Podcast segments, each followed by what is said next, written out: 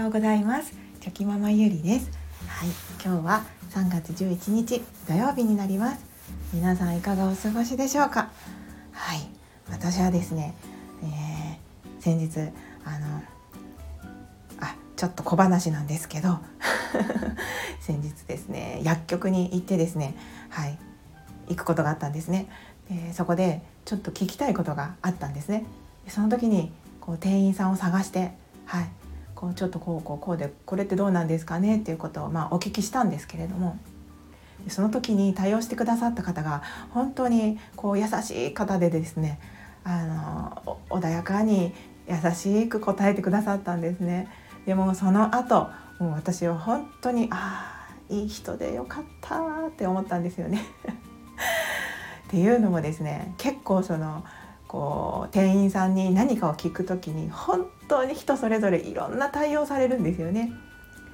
でもなんかその品出しをされている方ですかね商品出しされててその最中にちょっとこの商品探してるんですけどどこにありますかねって聞いて聞いた時にすっごく面倒くさそうに こうね対応される方もいらっしゃったりもうめちゃくちゃ愛想が悪かったりとかですねもうなんかそういう経験も今までしてきているのでもう毎回毎回その店員さんに話しかける時ってああどうかどうか怖い人じゃありませんようにってね思いながら、はい、聞いたりするんですけど今回ははいとってもいい人だったのでもうそれだけでなんかああ幸せああよかったああほっとしたっていうね はいそんなことを思った、はい、先日の出来事でした。もうね嫌ですねそんなこと考えてる自分が嫌なんですけどやっぱりその相手の何て言うんですかねなんかこう機嫌が悪かったりするとこうなんで機嫌が悪いんだろうとかねいろいろ考えちゃうので、はい、もうそんな自分のところがそんなね嫌だなと思いながら、はい、そんなことを思ってもしょうがないのでなんとか頑張ってやっていこうと思います。はい、では今日はですねあのえっとそう先日コメントスタスタンド FM でコメントのこうやり取りをさせていただいていてですねその中で夢の大小はい大小大きい小さいですよねについてちょっとお話あのお話というか意見をいただくことがあってで私もそれはあの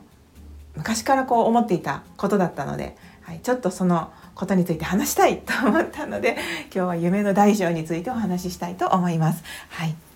ではですね皆さんはこう夢って聞くとですねなんかどんなイメージをしますかね？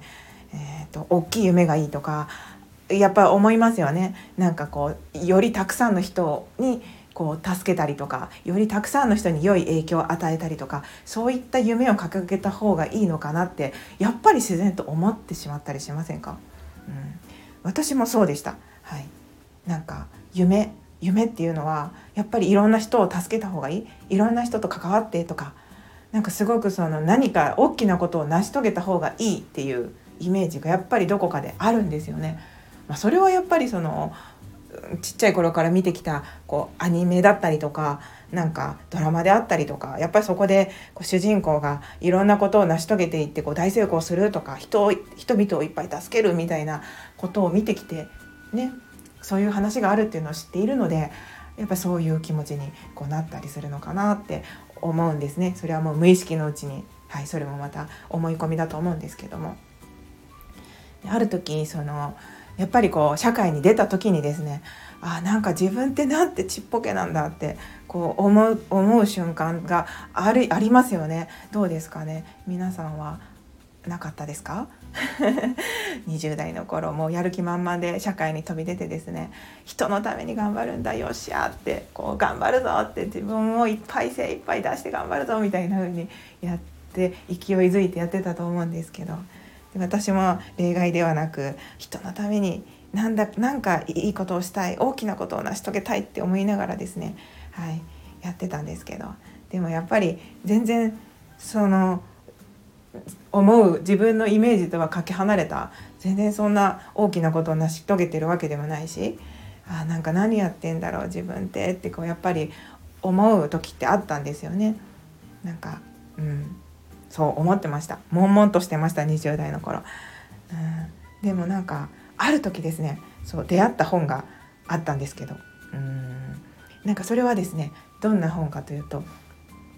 えっと、高橋歩さんっていう旅旅人？旅をさしながらこう自分の考えたことをこう詩に書いて文章にしたりとかそういったことをして、えっと、本を出されている方でですね。もう今はちょっと何されてるか分かんないんですけどその当時はそんな感じの方でですね。あの高橋歩さんの本を読んだ時にですねこういろんなこうね自分の気持ちを熱い思いをこう文章にされてるんですよねその本の中には。でその中にこう一一文ちょっと間違っあの全部が全部正しい文章で思い覚えてないんですけど こう書いてあったニュアンスとしてはその高橋歩さんには奥さんがおられるんですね。でその奥さんの夢は何なのかって聞いた時にその歩さん歩の妻を極めることって書いてあったんですよね。はい、でつまり奥さんを極める極めるんですよ極めることだってそれを言い切ったみたいな感じでなんかそんなニュアンスのことが書いてあったんですよね本に。で私はその時もうなんかやっぱそういう風に悩んでたのでいろんな人のためになんかしないといけないとかなんかこう大きなすごく大きなところを見ていたのでなんかすごく衝撃だったんですよね。愛する人のためにその妻を極めるなんかすごくないですか？自分まあ犠牲ではないと思うんですけど自己犠牲とかそんなではないと思うんですけどでもその自分のできることを愛する人たちのためにもう全力で支えて全力でサポートして、うん、その人たちのために生きるみたいなそんなことを言い切ってるあの奥様が素晴らしいなと思ってですね、まあ、その時はまだ私は結婚も、まあ、していなければって感じだったんですけどあそっかそういうそういう夢でもいいんだって 思ったんですよね。すごいなって、うん、なんかその大勢じゃなくて特定の人のために生きる。同じこと言ってますよね。いやでもその分かりますかね？すっごい違いますよね。あでもそれをこう言い切る言い切ってる。信念を持ってるんですよねそこに。だから私はその時にどんな夢でも自分の中にもう絶対こうしてやるんだっていう信念さえもう気持ちっていうんですかね。魂っていうんですかね。さえこもっていればもうそれでいいんだってその時にすごくこうなんか思ったんですよね。はい、なのでその夢に大きいも小さいもないって本当にその通りだなって思っていまして。なんかまずは身の回りの人たち自分が大切だなって思っている人たちですね。その人たちのことをまずは考えたりとか。でもっともっと一番最初のところで考えるとまずは自分を満たしてあげることをしなければ外に気持ちは向かないと思うんですよね。本当の意味で、うん、それは私もですよ。あの大きな夢っていうか大きなところで考えたらなんか戦争ってなくなったらいいのになとか。何て言うんですかね心が病んじゃってこう自分でね命を絶つ人とかがいると本当にそういう人が少なくなる世の中がいいなとかなんかそんなぼんやりとしたことはもちろんいつも思ってるんですけどでもそれを今の私ができることっていうのはなんかそんな大それたことじゃなくてですねやっぱりまずは自分を満たしてあげてでその後にその自分の周りの人たち自分が関わる人たちですよねのことをこう何かできることを一生懸命してですねその先にそういったことがにつながっていくのかなって思いますのでなのでなんか何でもいいんですよね。本当に。なんかその目の前にある何か思いついたことでもいいのでそこで自分があこうしたい全力を注ぎたいとか楽しみたいとかなんか思ったことだったらもうそれを一生懸命やった先にその先に多分また次何かが見えてくると思うのでまずはコップを自分の心のコップを満たしてあげることですよね。その心のコップが満たされて溢れた先にはまたその溢れたものを誰かにあげたいって思う時が来ると思うのでうん本当に夢に大きいも小さいもないって思いました小さくたってそして何を小さいとするかですよね。人それぞれ何を大きいとして見るか小さいとして見るかっていうのももうやっぱりそれはその人の思い込みとか価値観が関わってきますので、うん、